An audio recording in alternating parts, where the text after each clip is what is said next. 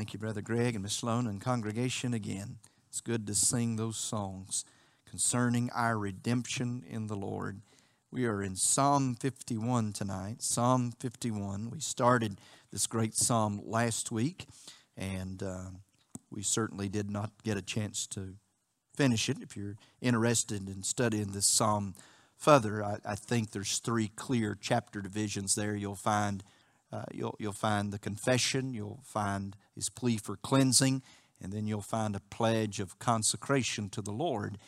Tonight, we're going to look at the last two. We looked at his confession uh, last week, and so it's entitled, for me, I've entitled this sermon, A Song of True Repentance. I, I mentioned last week, I'm afraid that much of what we do is religious routine that lacks a true heart of repentance. But David shows us, and I believe it's affirmed in heaven because it made the book.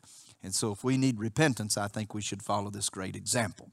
I want to begin reading in verse 7 and conclude this great chapter. If you found your place and you're able, we invite you to stand with your copy of Scriptures and we'll honor and reverence the reading of God's holy word together. The Bible says in verse 7 David said, Purge me with hyssop, and I shall be clean. Wash me, and I shall be whiter than snow.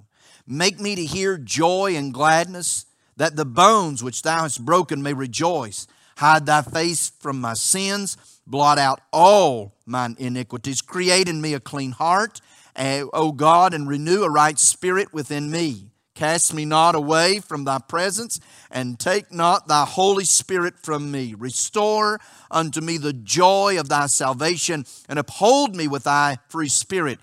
Then will I teach transgressors thy ways, and sinners shall be converted unto thee. Deliver me from blood guiltiness. O God, thou God of my salvation, and my tongue shall sing aloud of thy righteousness. O Lord, Open thou my lips, and my mouth shall show forth thy praise. For thou desirest not sacrifice, or else I'd give it. Thou delightest not in burnt offerings. The sacrifices of God are a broken spirit and a broken and contrite heart, O God, thou wilt not despise. Do good in thy good pleasure unto Zion. Build thou the walls of Jerusalem. Then shall thou be pleased with the sacrifices of righteousness, with burnt offerings and whole burnt offerings. Then shall they offer bullocks upon thine altar. You may be seated, and we'll trust the Lord to bless the reading of his holy word. Let me give a big review before we jump right into here these texts, but it's necessary because you didn't set that long last week. Psalm 51, as I said, is the fourth in the series of penitential psalms, psalms that express sorrow for sin. David writes this psalm following the visit of the prophet Nathan. It had been close to a year by the time this confrontation took place. David had committed adultery with Bathsheba. He had conspired to have her husband Uriah murdered. And during that time, the king had suffered greatly. We learned that from the others. The commentators said he suffered under the stroke of God. I believe that's an accurate statement. He described his suffering being that both physical as well as spiritual. In those Psalms that we looked, David gave us the horrid details of his intense suffering. I, I don't know about you, but it about turned your stomach as he said, he described his wounds. He said they stunk. I remember Andrew had a cast on at five, four or five years old. Oh, summertime with a little boy who thought it was fun to hide worms and dirt and everything in there. Sweat on top of that, you couldn't stand him in the house. David said his physical wounds stunk, putrefied wounds. He talked also about how he was crippled over in pain, physical pain, how he had soaked both his bed and his couch night and day in tears.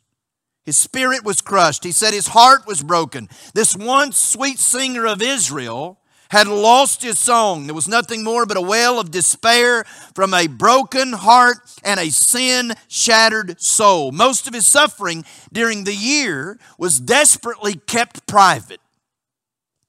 Why?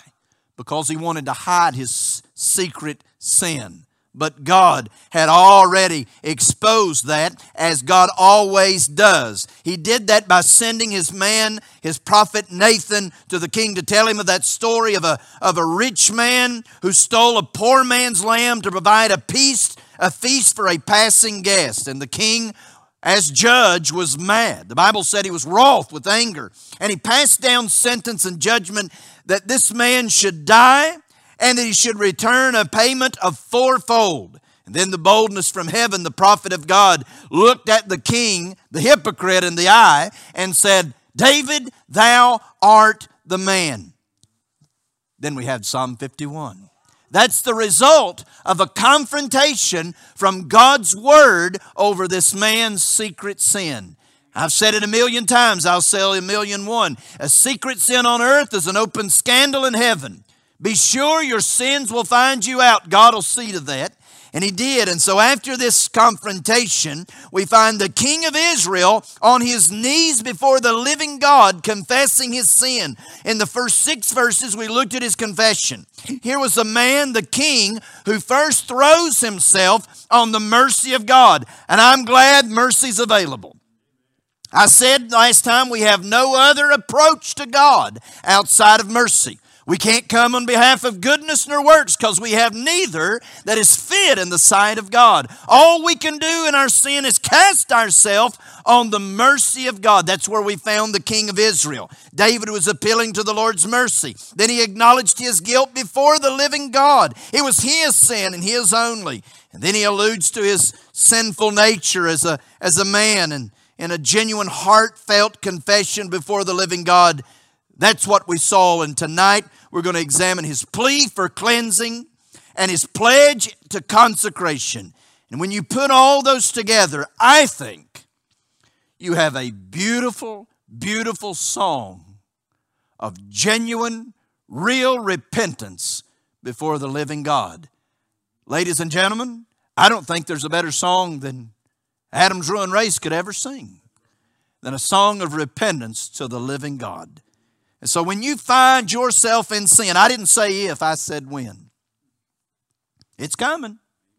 When you find yourself in sin, may David's song of repentance become our song of repentance. I don't want to reinvent the wheel.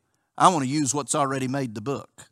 So tonight, as we look at this plea of David after his confession, a plea for cleansing, verse 7 says, Purge me with hyssop and I shall be clean. Wash me, and I shall be whiter than snow. David's plea of cleansing has many parts, but in the first seven, we find that his sin made David dirty. That's true. I know that by experience. There's something about the consequences and the effects of sin that just makes you feel dirty. Something that a physical bath just can't cleanse you from. Dirty. He said, Purge me with hyssop. He said, I shall be clean. Wash me, and I'll be whiter than snow. You see the analogy there. He needed God to purge him. Here is a man who sat in the highest position in the land. He was on the throne of Israel, the loftiest and greatest position of the nation. He had all the power that he needed at his disposal that a mortal man could possess on this side of eternity. He had unimaginable wealth. He had servants by the hundreds. He had a vast army at his command. He had power and influence, unmatched talent, ability, and brilliance. You know David. And yet, with all of that, he could not cope with the consequences of his sins against the living God. Neither can you. It is a weight too heavy. He was dirty before the living God, and no ceremonial cleansing, no ritual, no religion, no earthly resources could clean him up or take away his sin. David was dirty in sin, and he begged God to purge him. I don't want to ask tonight, but I will. Who knows what he's talking about? He wanted to be purged with hyssop. He wanted to be clean. He wanted to be washed whiter than snow. And I know this is a lot of figurative language borrowed from the ceremonies of the Mosaic law. He knew that, and that's what he was applying his mind to. See, hyssop was a herb, and those who went to Israel with us this last time, we were blessed. And I thought it was neat because one day while we were waiting to get into the old city, Jerusalem, we had a few moments. And what does Baptists do when you have a few moments? Eat. We found a, a shop with bagels. We got that fresh bread. It was good. And we got it, and the lady said, Well, you'll want some hyssop to put on that. Oh, yeah. So we sprinkled those herbs. Hyssop's an herb, by the way. Man, I have no way to describe. Vicky's already smiling. She ate too. I don't know. I'm just kidding. That was wonderful. Hyssop's an herb, but you know the Old Testament analogy. The priest would take the branch, he would dip that into blood, and as a ceremonial cleansing or pronouncing of cleansing of a leper, that he could return back to the fellowship, he would sprinkle him with that blood as a symbol and as a sign that he's clean, he's healed, he's whole, he's restored, and able to go back into community to worship and do life. Are you following David? David knew without the shedding of blood, there is no remission of sins. He said, I'm dirty. I can't come out of hiding. People get in their sin and they run away from the Lord and run away from the church. Why? They're dirty. They're in hiding. I need to be cleaned. I need to be washed. I need to be purged.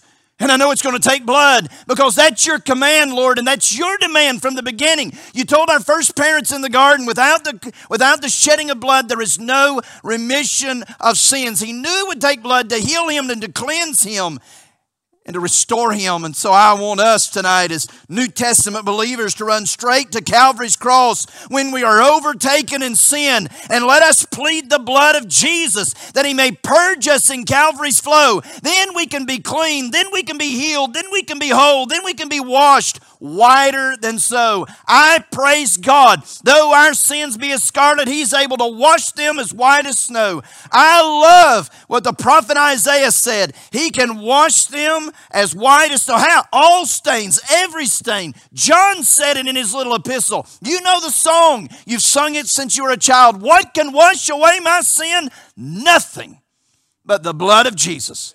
But His blood is sufficient. And we need to be cleansed. We need to be purged. He uses that analogy of the Old Testament that is a beautiful picture of the cross of Calvary and his blood that was shed for the remission of our sins. But also, as David cries out in his dirty condition to be purged, to be clean, he said, Sin's not only made me dirty, but sin, Lord, has made me death. That's what he said. Sin's made me death. Notice verse 8 Make me hear joy and gladness, that the bones which thou hast broken may rejoice. Couldn't hear it anymore. Boy, sin robs us of a whole lot. Couldn't hear joy and gladness anymore. Sin had silenced the voice of God. I know you know what I'm talking about. In sin, you come to the house of God and you hear nothing. You feel nothing. You're wondering why they're so happy in the choir. What's wrong with that bunch? Why are they smiling? Why are they singing? Well, why would she raise her hand? Why would he raise her? Why would somebody stand and praise the Lord? Like I used to. Like you used to. But now I can't hear because your sin silences the voice of God. Why do people stand and sing? Why do people shout? Why do people praise the Lord? Because they hear the sweet voice of heaven that makes us happy and glad in what God has done in our life. That's why they do that. But sin had silenced that. David's confessing in this text that he had lost his song. Imagine that. The sweet singer of Israel had lost his song. There was no joy. There was was no gladness. He said, just broken bones. David was suffering from a broken spirit, a diseased body, excruciating pain, and he just wanted to be happy in the Lord again. Have you been there? I know we're not going to get a whole lot of amens tonight because we live here. But I'll go ahead and tell you, I've been there. It's a miserable state, and all you want to do is be happy in the Lord again. It's good to be happy in the Lord, isn't it? I liked when the old time saints, boy, they get happy in the Lord all the time. We're not where we need to be. We need to get freed up and just rejoice in Jesus. Preacher, why are we so quiet? Why won't we do that anymore? Why don't we have times of praise and worship? Because we carry too much secret sin in our lives that silences the voice of God. We can't hear the joy and the gladness like we once did. David said, I, I'm hurting. I'm broken spirit in my body and in my spirit. It's excruciating pain. I want to be happy in the Lord again. I just want to experience joy of the Lord. Then he wanted to know gladness to be able to rejoice again. He had heard nothing and it was killing him. Thus, the consequences of our sin. Here's what I'm going to tell you tonight I'm just glad it was killing him. There's a great problem when you can live where David lives and don't care. There's a huge problem when you can continue in sin and it doesn't matter. When you can come into church and your sin and you can walk out of church in your sin, something's wrong. But I'm glad I'm glad when I walk into the presence of the living God and He puts the spotlight upon my life. My sin is exposed and I can't rejoice. I can't praise the Lord. I can't sing like I used to sing. It'll kill me. It drives me nuts, and I'm glad it does. That's in a good place because then we desire to be clean. And David said, The sin has made me dirty, and this sin has made me deaf to the things of God. And this sin, he said, has made me ashamed. Look at verse 9 and 10. Hide thy face from my sins, blot out my iniquities. Create in me a clean heart, O God, and renew a right spirit within me. My sin, David said, has made me ashamed. So he asked the Lord to hide his face from his sin. See, the eyes of the Lord are always upon us, and those all penetrating eyes, David felt them. You know what I'm talking about? He felt them upon him, and he just simply couldn't take it. What would he take? The shame. The shame, the guilt, the embarrassment that comes from his father looking upon his sin, David's sin. It made him feel ashamed at what he had done against the living God. I mean, does anybody know what David was trying to say, what David was experiencing? I remember as a child getting in trouble. Now, I know you have a hard time believing that, but it happened from time to time. But I really struggled when it was confession time. And my father would say, You come here. Right here, young man. I didn't want to because he was looking at me. How'd you walk up to him the same way I did? Why? The words would always follow You look at me, young man, right now. You look at me in the eyes. I'd just soon him beat me to death. To look into the eyes of my father and know I disobeyed him, I went against him, and I did what I shouldn't have done. Now, you may not have been told this, but I was told this all my life. My dad said, You're a reflection of me. You mess up, you mar our name.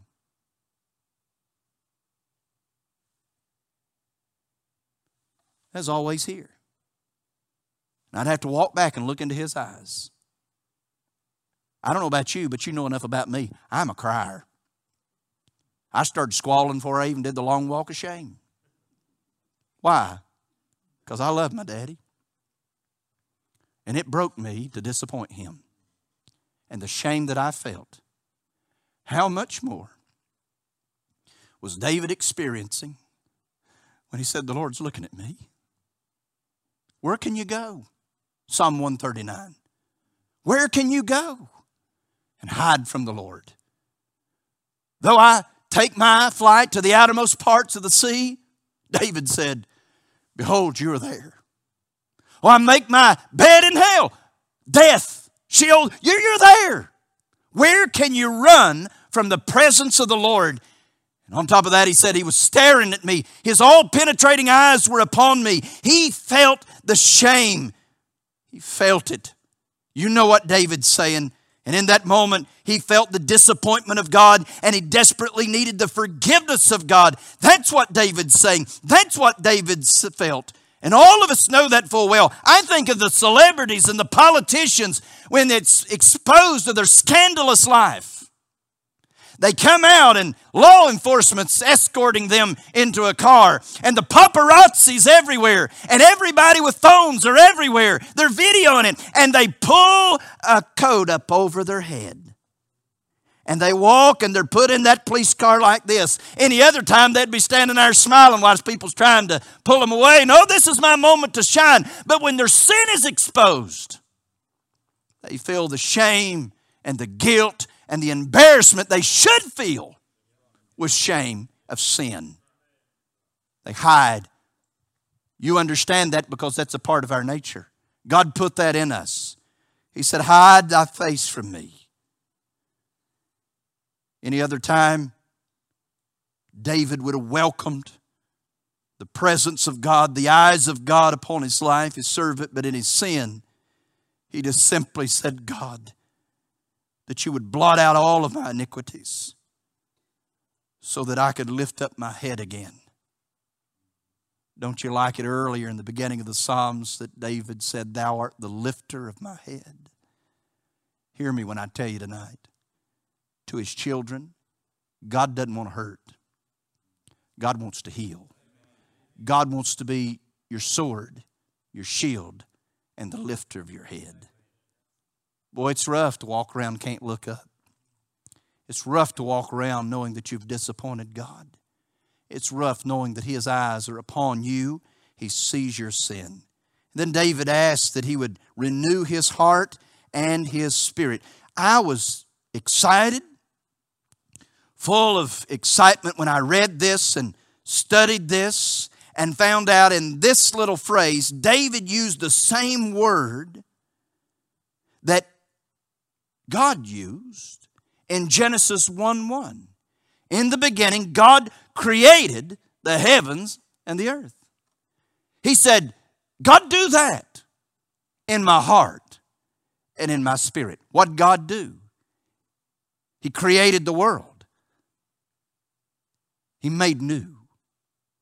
Out of nothing, He created something brand new. And that's what David's saying. He's not asking in this text, he is not saying, God, fix my old wicked heart. David's not asking for reform because David said, I can't even trust my heart. Lord, you can forgive me, but I'm not real sure I wouldn't do it again. Anybody know where David's coming from? All David needed was a pretty girl to step out on a rooftop. He's in a mess again. Don't you look super spiritual.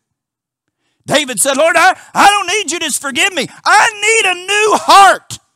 I don't need I don't need reform. I need regeneration. I need you to make something brand new in me. God, give me a brand new heart, a heart for the things of God. Boy, that's a great prayer, isn't it? That's what David prayed. That was his plea to be clean. Being clean. I don't want to just be forgiven, God. I need something new. I need a new and a fresh work in my life. He knew that his heart failed him once, and it certainly could do that again. He needed something new. He wanted a new heart, a new nature, and a new spirit. It's a radical transformation by the work of the Spirit of God. Uh, if you ask me, here's why I got so excited. There is an Old Testament prayer that has New Testament truth. It's a beautiful picture of the gospel. And his sin, finally, his sin made David feel defeated. We need to quit celebrating sin and see it the way it is in the book. The Bible says, Cast me not away from thy presence, and take not thy Holy Spirit from me. Restore unto me the joy of my salvation, and behold me with thy free spirit. And so his sin certainly made him feel dirty, deaf, ashamed, and felt defeated. He felt he was in danger of being cast away. As I read this text and I hear the heart of David, I think there could be no greater feeling of doom than to be cast away from the presence of the living God. To have God's Spirit removed from David. I understand in this dispensation of the Old Testament, believers did not have the permanent indwelling of the Spirit of God. That came at Pentecost. That was the promise of New Testament believers. In David's time, the manifestation of the Spirit of God, the presence of God, and the ministry of the Spirit of God came upon the servants of God to do that which God enabled them to do. They referred that to the anointing of God, the enablement of God to do what God got him to do. He was anointed by the Spirit of God. God was with him to rule as the King of Israel. It was a different dispensation, a different day. So follow with me. I'm not going to confuse you, I'm going to help you here. You remember Samson, Old Testament, empowered by God, but he lost it. He lost it with sin. Not in the lap of Delilah, that came later because disrespect and dishonor of his parents. You remember he went out, he said he's going to shake off the Philistines like before. But he did not know that the Spirit of God had departed from him. The enablement the anointing to do what God had called him to do. He not only lost his ministry because of sin, he also lost his life. And David failed in that moment he was in danger of losing the anointing and the enablement of the Spirit of God to do what God had called him to do. And there could be no greater feeling of defeat. That's what David's praying. That's what David's saying. Now, for those who are struggling here, listen. No true child of God today can lose the Holy Spirit. Jesus said, Jesus said, I will pray the Father that he shall give you another comforter that he may abide with you forever. John 14, 16. When Jesus left, he sent another, one of a like kind. The word is paraclete. You can't tell the difference. Jesus in person and flesh and Jesus in spirit. I'll never leave you, I'll never forsake you. We are blessed as New Testament believers never to be able to lose the Spirit of God. But this assurance was not given to Old Testament saints. And David witnessed that same Spirit taken away from King Saul. He watched his downfall, he watched his demise and his death, and knew that if God did not intervene in David's life, David was in for the same fate. Notice the desperation of his plea. He felt he was in danger of being cast away, and he felt he was in danger of having cold fellowship. That don't even bother people anymore. Boy, it should. There's nothing like the sweet presence of God to commune with his children. He felt he was in danger. Yeah, I read that to you. Restore unto me the joy of thy salvation and uphold me with thy free spirit. David most certainly could have lost his anointing to do the work that God's caused him to do, but he could never have lost his salvation. Notice he did not say, Lord, return unto me my salvation. Because if you could lose your salvation, surely, surely you could lose it over murder and adultery. I'm going to let that sink in. I didn't mention the lies and the deceit and all the other stuff. We like to rate sin. David said, Return unto me the what? Joy. The joy of my salvation. He could not have lost his, his salvation, but he most certainly lost his joy.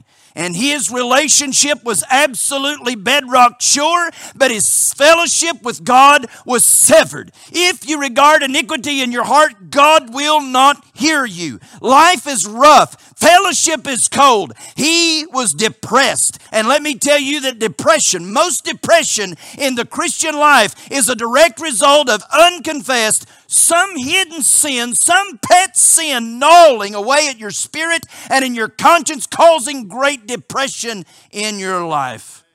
And there will be no joy, no joy at all until there's confession of sin and a cleansing from our sin. David asked God to hold him up Hold him up above his sin with that free spirit, a sustaining spirit. In other words, God, give me a spirit that I'll never succumb to that place that I was before. God, never let me fall back in that predicament. I can't afford to lose my joy that I had in you. Boy, that's a tough place. You understand what David's praying, you understand what David's saying. God, I, I need your spirit to keep me from going where I was before. You come to an altar and sin and you have repentance in your heart and you seek the Lord's forgiveness. You, you better never get up and go back and say, Well, that'll never happen again. You, you better never get up and start strutting back to your pew like I'm good now. I think you need to be like David and add to that prayer before you get up. Oh God, I'm thankful for forgiveness. I'm grateful for cleansing. I'm thankful for renewed joy. God, I need you. I need your restraining grace in my life. I need you to hold me up above that which almost cost my destruction. Hold me up. And then David pledged of consecration in these following verses, and we go home. He says, Then, and you need to see that then and only then, then will I teach transgressors thy ways, and sinners shall be converted unto thee. Deliver me from blood guiltiness, O God, thou God of my salvation, and my tongue shall sing aloud of thy righteousness. O Lord, open thou my lips, and my mouth shall show forth thy praise. For thou desirest not sacrifice, or else I'd give it. Thou delightest not in burnt offerings. The sacrifices of God are a broken spirit, a broken and a contrite heart, O God, thou wilt not despise. So, in this portion of text, David pledges a life of consecration, his life for the Lord's. How does he do that? He promised to share God's way. He promised to share God's way right then and there. He made a commitment to teach, to preach, to impart wisdom to those transgressors, those who had transgressed against the law of God, sinners. He would teach them the way of God, and sinners would be converted. You can't teach the Word of God and not have people get saved. You can't live and share the truth of God's Word and lives not being changed. If God's Word was so effective in David's life, David was confident that he'd be effective in other people's lives.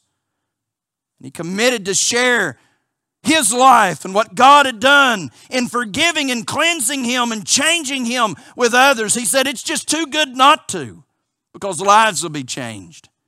David could use a heart and a life of experience to share God's way is the right way and the only way. So let me tell you this, and this is why I said it. Yeah, you got your own story.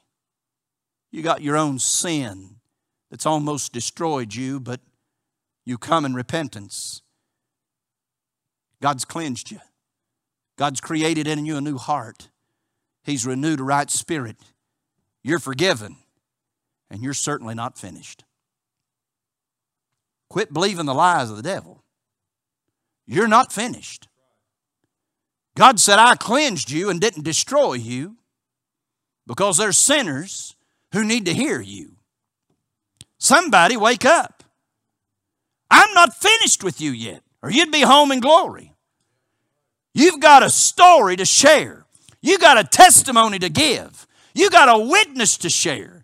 There are transgressors all around you. There are sinners that need to know that you too are in sin, but you came to God. You poured out your life to the mercy of God. He heard your cries. He cleansed your heart. He renewed your heart. He renewed your spirit. You're not finished. God's still got work to do.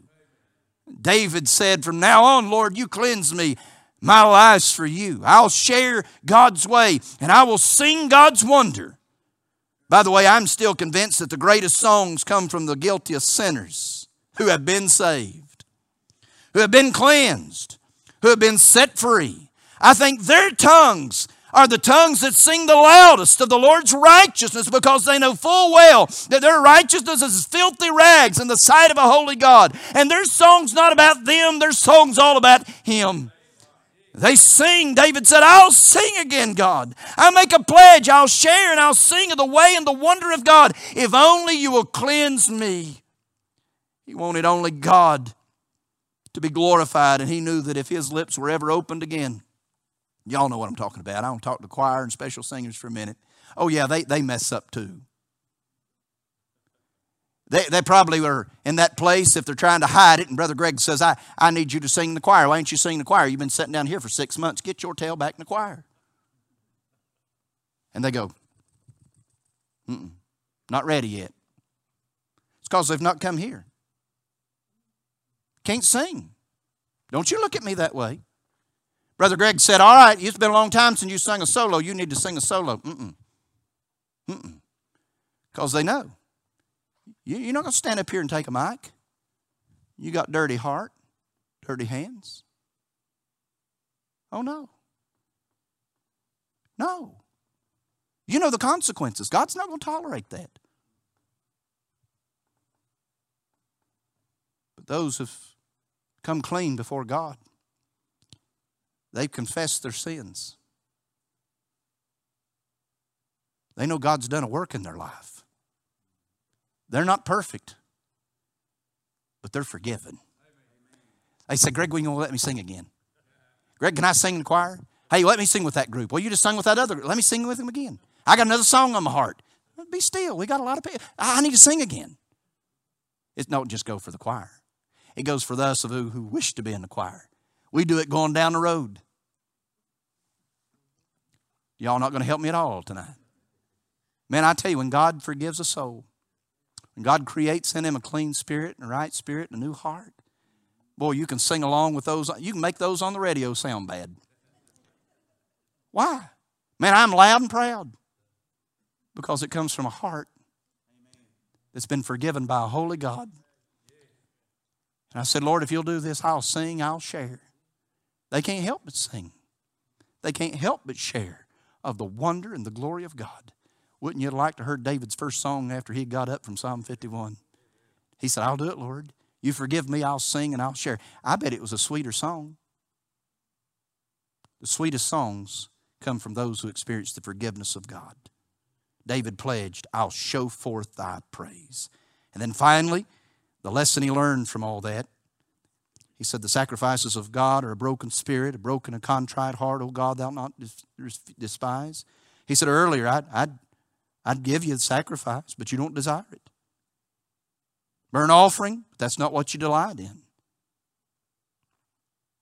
The requirements of God for sin, David said, can't be found in religion, can't be found even in the law. They're help us to cleanse the dirty heart. David said, I'd have slaughtered and sacrificed the entire kingdom's flocks and herds to get right with God. Said that over in Samuel.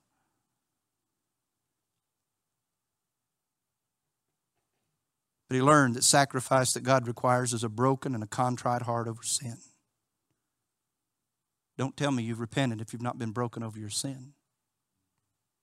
Don't, don't tell me you repented and got right with God if you've not been broken over your sin and your heart is towards repentance and getting right with Him. That's what He said. I've learned that. Why? Because the Bible says godly sorrow worketh towards repentance. What God really wants from a sinner is a broken heart over their sin against the living God. And then the restoration from God for service. He talks about these last two verses. Many scholars think that these were added later to this psalm, but that doesn't matter. It's, it's applicable. He said, Do good unto thy good pleasure unto Zion. Build thou the walls of Jerusalem. Then thou shalt be pleased with the sacrifices of righteousness and burnt offering and whole burnt offering. Then shall they offer bullocks upon thine altar. And so, what he's saying here is David, as he did leap into the future in this, if it was him, where Israel would repent before God and their sacrifice and their service would be accepted once again before God. Let me set this way and we go home. Only after repentance, confession, cleansing, and a pledge of consecration to God will our service, will our sacrifices be pleasing to the living God. Only then are they acceptable. So I'm going to pray and I ask these questions.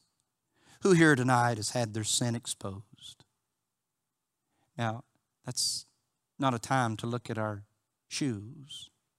I'm talking to my family. I rejoice in God's exposure. God could leave me alone. God could never, ever bring up my sin.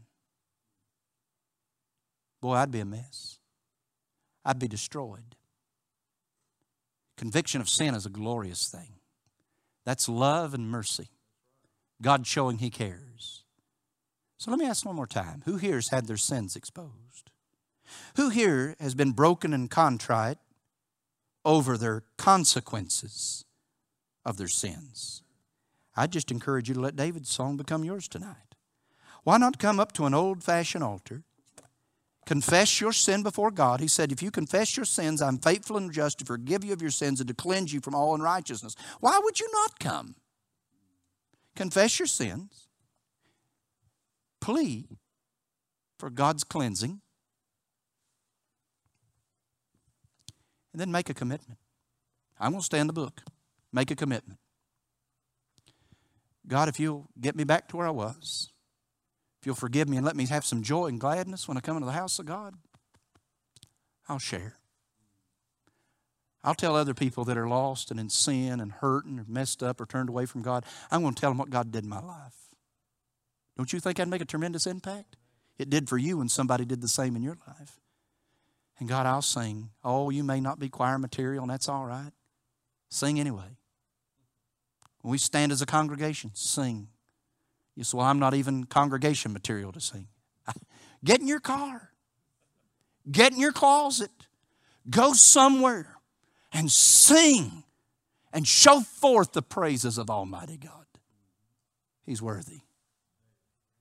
Trust Him tonight. Father, thank you again for the privilege of studying this psalm, being impacted and convicted by this psalm. Lord, I thank you for how you're working in my life. And I pray that you would do the same in the life of your children. I pray, Lord, that you'd help us to practice repentance. You would help us to keep a short list. And we would depend upon your Spirit to help us and to hold us above these circumstances that are meant to destroy us.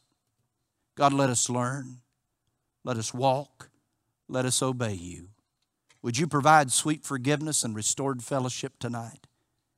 Lord, return unto us the joy of our salvation, and we'll give you praise. In Christ's name.